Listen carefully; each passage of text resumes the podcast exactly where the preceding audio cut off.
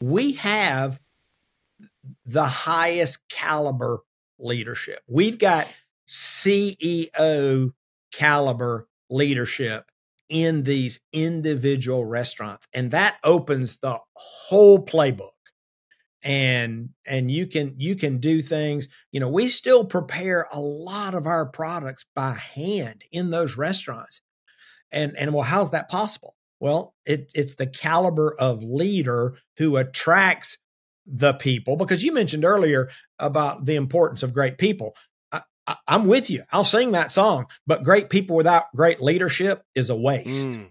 And you can have great people, but they have to be well led. And so I, I go back to, uh, I still think it's our competitive advantage. And um, that enables a lot of really, really good uh, outcomes.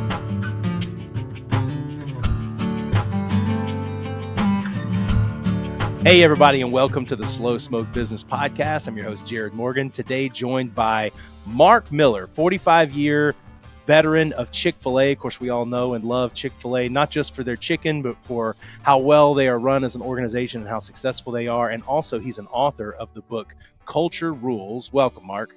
Yeah, it's great to be with you. Well, it's great to have you here. Now, it's always a little nerve wracking for me uh, when someone has, especially like you, who has spent over four decades kicking out some of the most respected, uh, you know, working for an organization that kicks out some of the most respected culinary stuff in the country, and now I'm going to cook in your presence. Don't worry about it. I worked in the restaurant a long, long time ago, and I was awful in the restaurant. So uh, you have nothing to fear here you know, at first I thought I probably missed an opportunity to cook chicken here, but I, maybe I saved myself, quite frankly, because yeah, you know, there's no there's no doing chicken in the presence of somebody who's so great. So let's show um, let's show what we're doing today. I'm going to do something actually pretty quick this time, which is some hanger steak. Uh, I do, which I looked. I've never actually done this on the show. If you're following along on Facebook or on YouTube, you can uh, you can check that out. We've got some hanger steak I uh, marinated them for not very long, um, maybe about 30 minutes in coconut aminos, if you're familiar with that. Um, hashtag not a sponsor, coconut aminos. And do you ever grill out, Mark? Uh, from time to time. Yeah. What is your what's your go to thing if you're putting something on the grill? Yeah, we usually we're we're pretty simple. Uh, burgers is is my go to. Okay. Sometimes we'll get yeah. crazy and we'll do bison burgers, but bur- burgers oh. is, is what I cook on the grill. I'm going to hit these with a very simple seasoning here. This is a uh, a brisket rub and just a little bit, um, trying to keep it really simple. It's nice and peppery and salty, and we're going to let that go. It's not going to be on there that long, which means this episode you guys are going to get to watch me eat for better or worse. um, well, that will be fun. So, Mark, yes, I want to talk about you know where to start actually because chick-fil-a is such an incredible organization. You've been uh, involved for a long long time. In your mind what makes chick-fil-a so different than the other organizations in its space? Well there's there's probably a lot but i would say our primary distinctive are the operators the men and women that run the local restaurants I think they're our competitive advantage. Now, we've got great uh, food, we've got great locations, we've got great team members. Oh, I would say those team members are a reflection of that operator because those team members work for that local operator. And I think it was actually part of Truett's genius. I mean, he he was he was a really smart guy and he figured out a lot of things. He invented the chicken sandwich, you know, give yep. him props for that. But the business model, here, here's the way he thought about it he said you need two things for a successful business. Now he's he's articulating this this was 55 years ago when he kind of had this insight. He said you need two things for a successful business. You need capital and management. He said but the problem is if you look for those in the same person your pool becomes very small. He said so if we provide the capital the the the number of men and women who have the talent and the desire to to run the business that's that's huge so from the very beginning we put up the cash and these independent operators provide the leadership. And so the way that has played out over the years, and I would argue it played out that this way early on, but but today specifically, when our operators are running multi-million dollar businesses, um, you know, I talked to an operator last week who has a couple of locations and he's going to do $30 million this year. Oh my God. And so, How many locations does he have? I think he's got two locations. wow. Uh, now he also does some food service on a college campus. So I guess it's two, two and a half, two and a quarter locations. But the point being is we are able, the, the operators are able to do these huge volumes because of the caliber of their leadership. Mm-hmm. And so they they in fact attract great people and then those people are well led and the sky's the limit at that point. So truett's insight and again i still believe our competitive advantage is that local restaurant operator.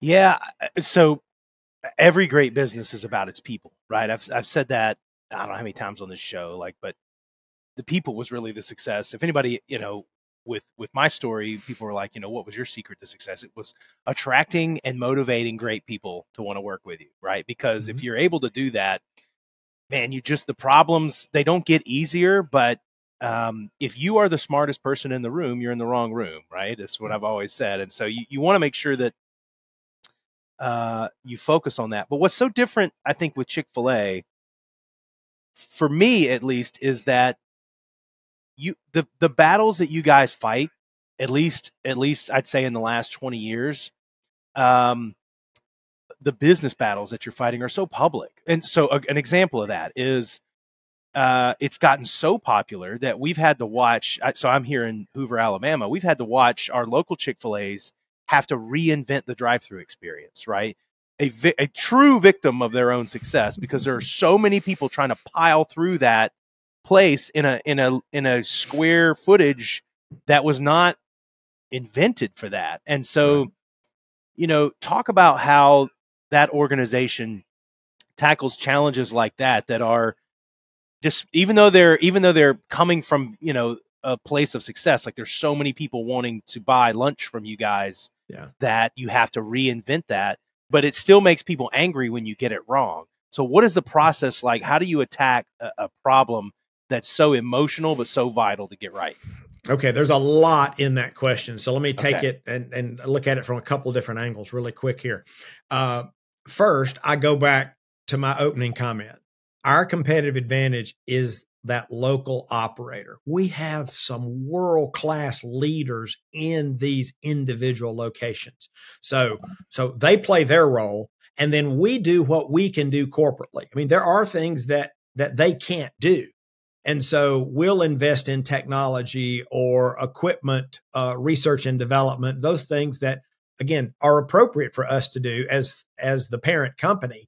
And then they're innovating, they're reinventing at at the street level, right? At the point of sale. And then we partner with them to solve those types of challenges because we believe that the reward you get for solving a problem is a bigger problem. And so hmm. leaders have to get comfortable being uncomfortable, right? That's a that's a great line. Like I just don't want that to flow by that fast. Like you say that one more time. Well, the problem you get for solving a problem is a bigger problem. Yes. If you can't solve today's problems, you're not going to have bigger problems. Amen to that. And so uh, we we are aware. We're constantly doing things to to try and serve the operators. We're also trying to do things um, we don't want to do things that will impede their success and effectiveness. I give you an example is milkshakes. Um, goodness gracious, I would say we had some restaurants selling milkshakes probably three or four years before we went chain wide with milkshakes because we kept saying we got to take another 10 seconds, another 20 seconds, another 30 seconds off of the prep time because even though people loved the milkshakes from day one, it took too long to make them which would have mm. thrown a wrench into the whole thing. Those drive through lines, they, they would be even longer than they are today if people would give us the time to get in the lines. And so we worked for several years corporately trying to shave the time down so that we didn't unintentionally make their lives harder and make and make the business more complex. Yeah, I think that's a that's an easy trap to fall into as a business, right? You you try to go and like from the outside, uh, you know, people are like, why don't you, what, what's the deal? Why can't we all have milkshakes? I know there's this one, I've heard on the internet that there's this one Chick fil A that has the peach milkshake and I want it.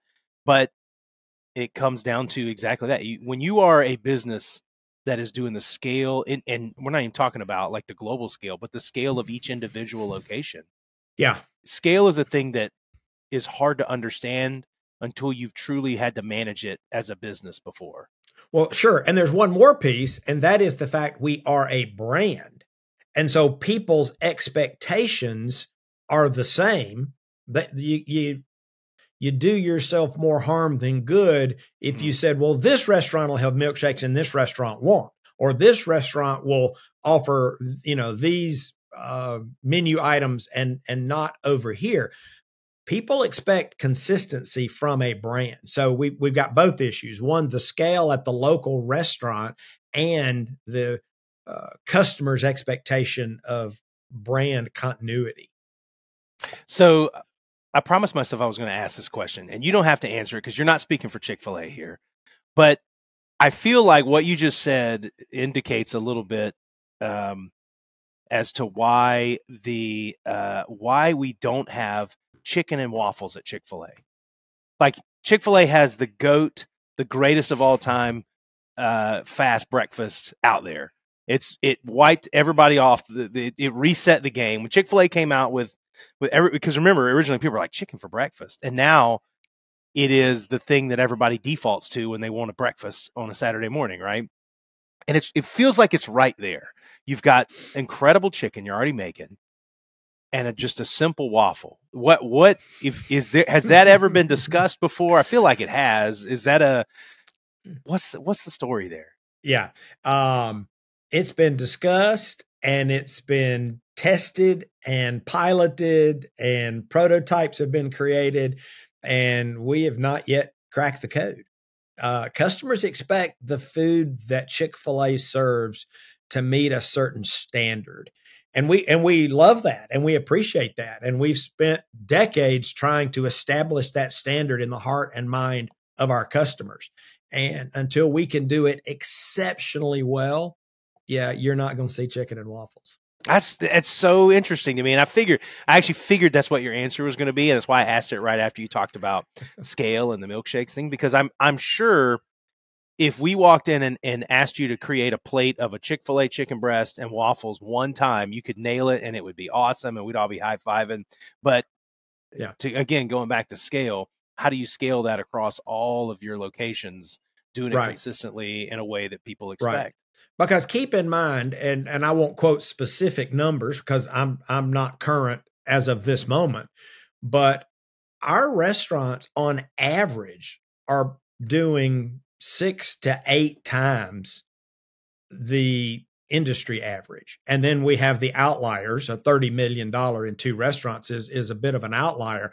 So it's that level of scale. It's, it's, it's, yeah, 10 or 15 times some of the fast food restaurants that you're going to drive by today. That's the volume we're doing. And then, of course, when you look at it across the chain, we'll exceed $20 billion in sales this year. And so wow. uh, scale is a daily reality uh, for for the operator and for us corporately. Things are done differently at Chick Fil A, and that's what I want to talk about. As I'm going to check the, I'm going to check my. Check, I almost said check the chicken. Check the um, check the check the meat. Check the hanger steak. Right. I tried to. maybe I should have just hit it a little faster, but I tried to slow it down just because I wanted to get a little smoke over it. But I don't want it to get that done, so it probably needs about two minutes, and then we're done. Um, Chick Fil A does things differently, right? And do you think is that a is, is this is a chicken or the egg question, right? Does Chick Fil A do things differently because it's so successful, or is it so successful because it does things differently? Yeah, probably. I mean, again, I think it goes back to Truett and and his his genius. We have the highest caliber leadership. We've got CEO caliber leadership in these individual restaurants. And that opens the whole playbook. And and you can you can do things, you know, we still prepare a lot of our products by hand in those restaurants. And and well, how's that possible? Well, it, it's the caliber of leader who attracts the people because you mentioned earlier about the importance of great people. I, am with you. I'll sing that song, but great people without great leadership is a waste. Mm. And you can have great people, but they have to be well led. And so I, I go back to, uh, I still think it's our competitive advantage. And um, that enables a lot of really, really good uh, outcomes. But so every episode we have here, we have a clip that starts off uh, the show before to get people interested as it comes. That's probably the clip right there because that was so good. Great people without great leaders can't do what you want them to do. The Cathy, so you mentioned Truett, and for those that aren't familiar um, with Chick Fil A, Truett Cathy was the founder. Uh, ran the Dwarf House for a long time. Started experimenting with chicken, turned it into Chick Fil A, pioneered kind of the the the mall uh, food approach. Um, took that uh, by storm. I remember being a kid and going to the mall specifically to get a chicken sandwich and a lemonade, right? Because that was only the only place you could get them, right? And then, you know, eventually branched out into, uh, you know, actual single locations and mm-hmm. um, and now dominates that space the Cathy family, obviously Truett passed away um, a, a, few years back, and now Dan Cathy and, and everybody's in charge. Let's talk about that leadership style because I've read Truett Cathy's books. Um, I quote him a lot. One of his one of my favorite sayings of Truett Cathy is, "I'd rather uh, restrain mustangs and kick mules," which I talk about that all the time when I'm hiring. And it, I think if you think about him saying that in the early days and how you're talking about how you have CEO level people in your individual locations. I think that still sort of permeates who you guys are. But if you could sum up Cathy leadership, right, whether it's Truett or Dan, how would you describe that? I think they actually embody our leadership point of view as an organization. Now, they were doing this before we codified our point of view. So I want to be really clear and we didn't say, "Hey, what do Truett and Dan do?" We we went to work to say, "What what are the fundamentals that great leaders have demonstrated throughout history and we believe they will demonstrate into the future." And we did a lot of work on that. This is about 25 years ago. And then lo and behold, when we when we we finally reached our conclusions, it's like, "Oh yeah, that that's what Truett does." And so the picture of leadership is an iceberg and I don't know if if you remember fifth grade. I don't, but they tell me in fifth grade we studied icebergs, and that about ten percent above the waterline represents the skills of the leader, and the ninety percent below the waterline represents their heart or their character. Wow. And so uh, Truett has has demonstrated skills and the integrity of heart that such that people want to follow him and so I think I think that's that's our point of view on leadership. Do you uh, do you do you train leadership to the leaders in your organization, or do you try to? I guess you probably you certainly go pick people that match your your culture, but do you guys have specific leadership training? We do have leadership training. We let me let me put an asterisk on that. Um, the operators are independent business leaders. So management okay. and leadership practices are at the sole discretion of that independent operator, but they are well aware of our point of view and we've created resources that they can use or not use. But to your earlier point, we're trying to select people who can be successful in our context. And so there is a um, an affinity for leadership comprised of skills and heart that that's resident in in each individual operator. Now, how they play that out, we, we, give them huge discretion. I mean, again, they're our competitive advantage. We selected them fundamentally for their leadership, and so you'll see different uh, permutations and different manifestations of that. But uh, we we do provide some initial. We call it the fundamentals of restaurant leadership, and we spend four to six weeks with those new uh, recruits and then we encourage them and we have uh, other things that uh, unify us. We get together every year with all the operators, their spouses, all the staff, and their spouses. We had over 9,000 folks at our meeting in February. We'll have over 10,000 at this next meeting. And, and we talk about these things. And uh, again, the operators have full discretion for the way they lead their individual restaurant, but uh, we, we do have some influence there. You only can do that if you pick great people, right? Mm-hmm. I mean, mm-hmm. you cannot run an organization like you guys run without great people and and also give them autonomy. Yeah. Um that's just it's just so interesting. So I'm gonna go ahead and pull the the, yeah. the beef off here while we're talking. But I want to ask you about uh let's call it playing the long game. Okay. All right. Um Chick-fil-A to me is the master of playing the long game. So uh, if you look at you guys versus any other you know, restaurant expansion chain that's sort of gone out there. And I don't know if chain's the right word or if that's an offensive term. And if it is, forgive me. But the um there's so many chances that other restaurants come across, other other organizations come across that you guys have to get just get a pop of growth, right? And so open on Sundays, right? Um, or uh, or just pick anybody to run your restaurant and just make sure you get more locations, more locations, more locations, and you'd get like a quick sugar high of growth from that. But there's very specific reasons that Chick Fil A has been very public about why you don't, you guys refuse to do those things. Is that maybe somebody doesn't discuss it that way in your organization, but to me, those are like playing the long game decisions because yeah if you guys opened on Sundays next month, there would be a huge surge of Sunday sales that would you guys go, wow. But then all these other things that you guys have stood for for all these years and all these like cultural things and all of that stuff would start to shake and smoke a little bit, right? Mm-hmm. So is that something you guys discuss internally about thinking long term?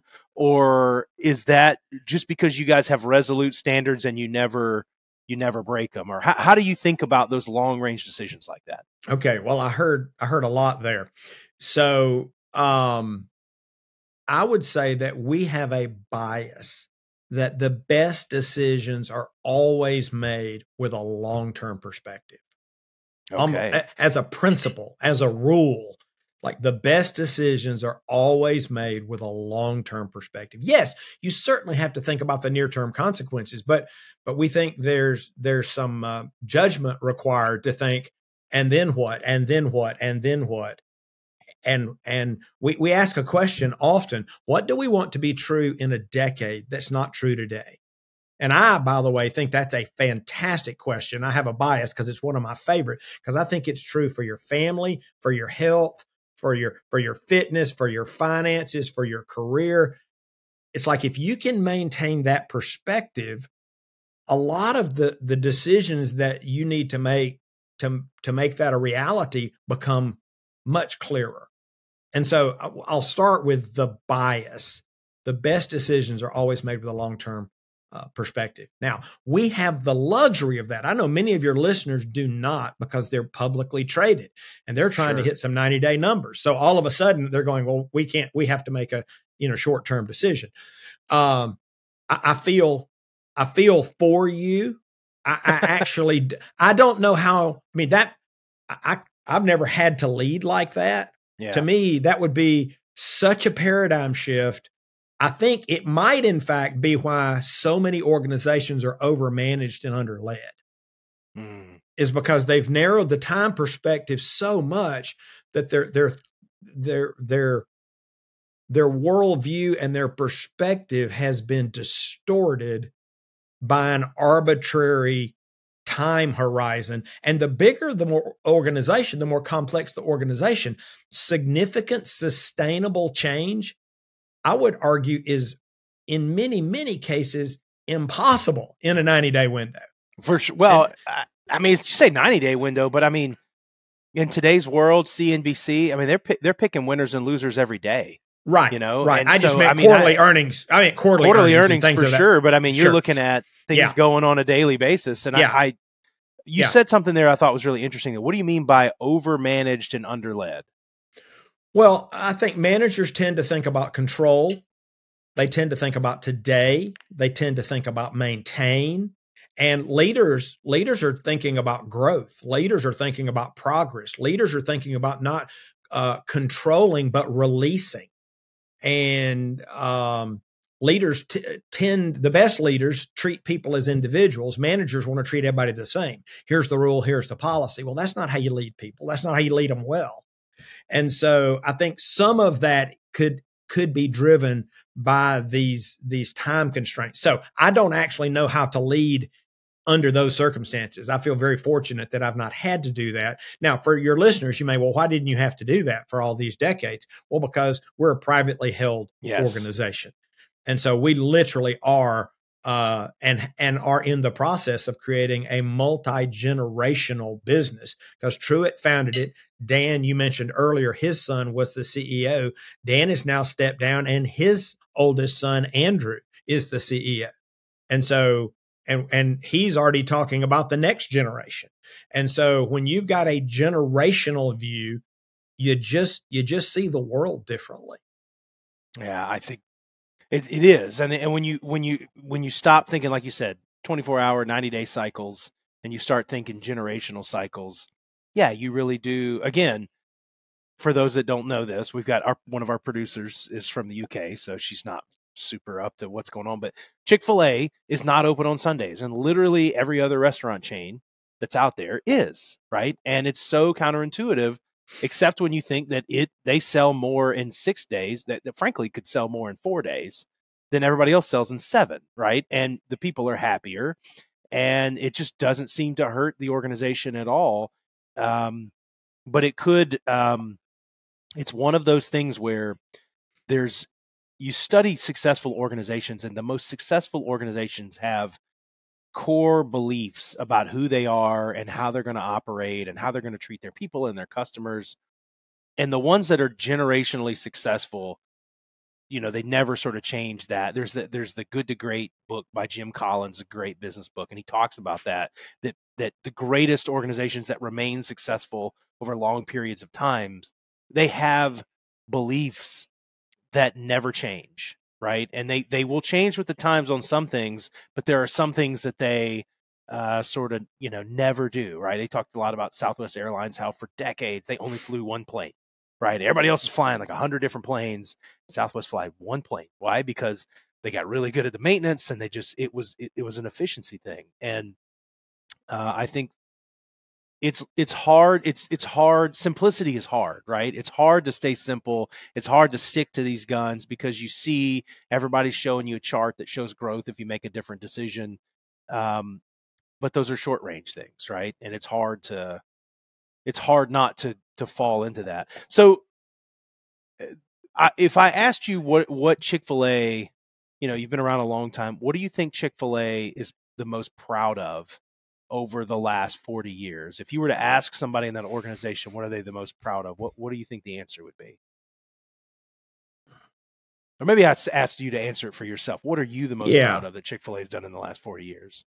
I, I'm proud. I'm thankful that we have had an opportunity to impact so many lives.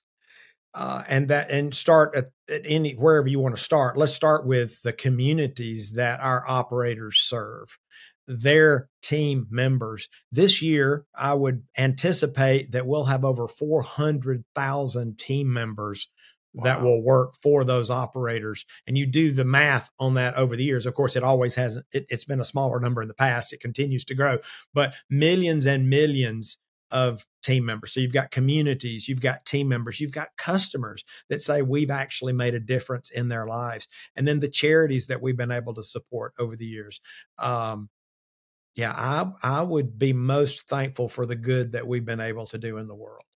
What do you think other organizations can learn from Chick-fil-A?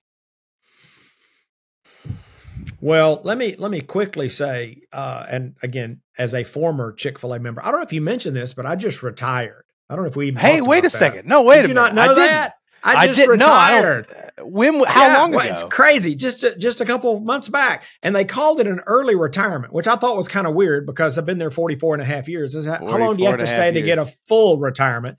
But uh, as an officer well, in the company, well, thank you. But as an officer in the company, I had a mandatory retirement date in the future, and since I went early, I got an early retirement. So I see. So I want to uh, offer that as as a caveat but I'll speak for my time at the table. As as you ask what others can learn from us, we have not got it figured out. Now maybe mm-hmm. maybe that's what some other people could learn. Uh, we I've spent the last 25 years of my life specifically trying to benchmark best practices from organizations all over the world because we want to get better. Um, and we've studied teams, we've studied execution, we've studied engagement. We've done 12 of these projects over 25 years. The most recent you mentioned earlier was uh, culture. We said we want to yeah. strengthen our culture. And so maybe um, I think it clearly has contributed to our success. I don't know if other people could learn from that or not, but we have not figured it out. We we need to improve virtually every facet of our business needs to be better. Uh, and so that is the mission that we're on. We we want to be better, and uh, that that drives us. I think so. Speaking as an entrepreneur myself, I've spent a lot of time reading about Chick Fil A with admiration and trying to learn from the successes and the ways that you guys overcame struggles and things through the years. And um, what you just said there, I think to me is a, a big takeaway that I haven't had on the show in a while, which is you said Chick fil A hasn't got it figured out. Now, when you say that out loud, it makes sense, but it's important, I think, for everybody to hear that, that as as somebody else who's trying to build an organization or anybody else that's trying to build an you look at some organizations and think well if anybody's got it figured out it's probably those guys right mm-hmm. and so mm-hmm. to hear you verbalize nah we don't have it figured out sort of drives home the point that you never figure it out you just make progress right? right? and then as soon as you get close to the answer the question changes and you talk about you said it earlier right the rewards you get for solving problems is bigger problems and right. so, in that sense, when you're on that hamster wheel, it probably feels like you never figure it out. And I think that's a, I think that's an important takeaway for people that are banging their head against the wall. Um, even like I am, as I'm building some organizations, I'm banging my head against the wall, like, why can't this thing just work like we? But that's the way it always is, right? And it's the in those moments where you sort of figure out how to make a little bit of margin, a little bit of progress, and those things stack up into bigger and better organizations because as you said as as you progress the questions are going to change yeah and if you're not careful you'll start trying to apply yesterday's answers to today's questions and i'll just throw out a little anecdote for any history buffs that are listening arnold toynbee did a study of the rise and fall of 21 civilizations so get your head around that. Okay. And he was trying to figure out what happened and was there anything in common in those 21 civilizations. And one of the things he discovered that was a sign of the demise was when leaders began to apply yesterday's answers to today's questions. Whoa. The same is true Whoa. in organizations. And so that's why you can't stop because the questions are changing. And if you don't understand that the questions are changing, you will have the wrong answers. Wow. Wow. Okay. Well, uh, by the way, I've been sitting here smelling this hanger steak. Yeah, I was going to say, how's that? Uh, I was going to ask you how that how that steak is. I hadn't got into it yet, so let's I give it a try. I should have come to your place for this recording. Oh my god, that's actually really good. So the coconut aminos on that. Hello. All right. Good, so good. what's your um while I'm chewing, what is your favorite thing on the Chick-fil-A menu? Wow. Um yeah, I like I like a lot of it, but I'm I'm probably going to go back to the nuggets. I'm I've liked the oh, nuggets wow. for a long time. I'm I'm I love the nuggets. Nuggets are um Nuggets are it's probably the the uh, it's probably the crunchiest nugget out there, right? Mm-hmm. Naturally crunchy, not fake mm-hmm. crunchy, but like yeah, naturally crunchy. Tell me about this pimento cheese sandwich thing. I don't know. You just retired a few months ago, so I don't know how plugged in. Oh, I know. I know about it, and uh, I was I I got a, a, taste test early on that. I used to be on the. Um, what did we call that? Not the menu. I was on the menu strategy team for a while, and other that sounds like a job that teams. doesn't that, that doesn't was, stink, right? You'd be on the great. menu. It was great. The menu yeah. team. Um, yeah, I love that sandwich. Uh, and the early reports have been very, very positive on that sandwich. Yeah. It seems like a departure for you guys though, right? Like it, it just feels like it feels yeah. like it's a little out there. Not I don't departure is probably not the right word. It just feels like everything Chick-fil-A does is very repeatable and it just feels like a big old dollop of pimento cheese. How did you guys figure out how to well, control that, that aspect that's, of things? That's right? repeatable. Uh, you can put that on all as many sandwiches as you want. Yeah, well, I mean, I would say this about that. Uh, i have even in recent years not been on the menu strategy team, but I've been plugged into some of those decisions, and uh, we continue to listen to the customers. I mean, yeah, it'd be real simple if people just wanted the traditional sandwich and that's all they wanted and they wanted it forever uh, we're work and, and we think we will keep it forever and there there is a place for it but but we want the menu to remain relevant and so mm. we listen to customers we test hundreds and hundreds and hundreds of menu items a year uh, trying to figure out what we need to do to be to maintain relevance in the minds of the customer. And then that leads us to try things like this sandwich. And we pilot and we test and, you know, we do other things before we go chain wide. One is to be sure that we can operationally pull it off back to the milkshake example. Even if it's a great product, if we can't pull it off, that that's going to be counterproductive. So for sure, uh, trying to maintain relevance. Yeah. Wh- by the way, what happened with the breakfast bagel? Like that, the bagel breakfast sandwich was my all time go to. I ordered probably 400 of those. And I shouldn't say that. My doctor listens to this, but like I ordered a lot of those and loved that sandwich. And then it, and then it's as they you guys yeah. are revamping the breakfast stuff, it, it went away. Yeah, I don't have specific knowledge on that, but my hunch would be a lot of your friends didn't order 400 so that would be that would be my first hunch. They're like this morgan guy in alabama is keeping us afloat without but, and secondly we're trying to manage overall complexity. We've actually yeah. got goals to take complexity out of the restaurant because that's that's really one of the few levers we have that's as true. as volumes continue to grow because the footprint's not going to get any bigger. The restaurants have a yeah. fixed square footage.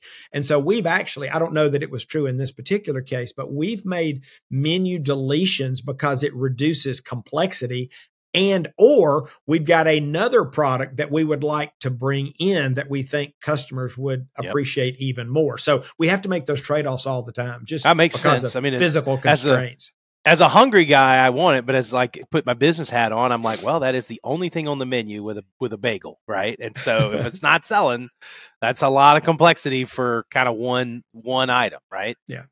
Or if sense. you want to bring in the pimento cheese, if you want to do that instead, it's like which of these is actually going to serve a larger number of our guests? You make some of those kind of trade offs as well.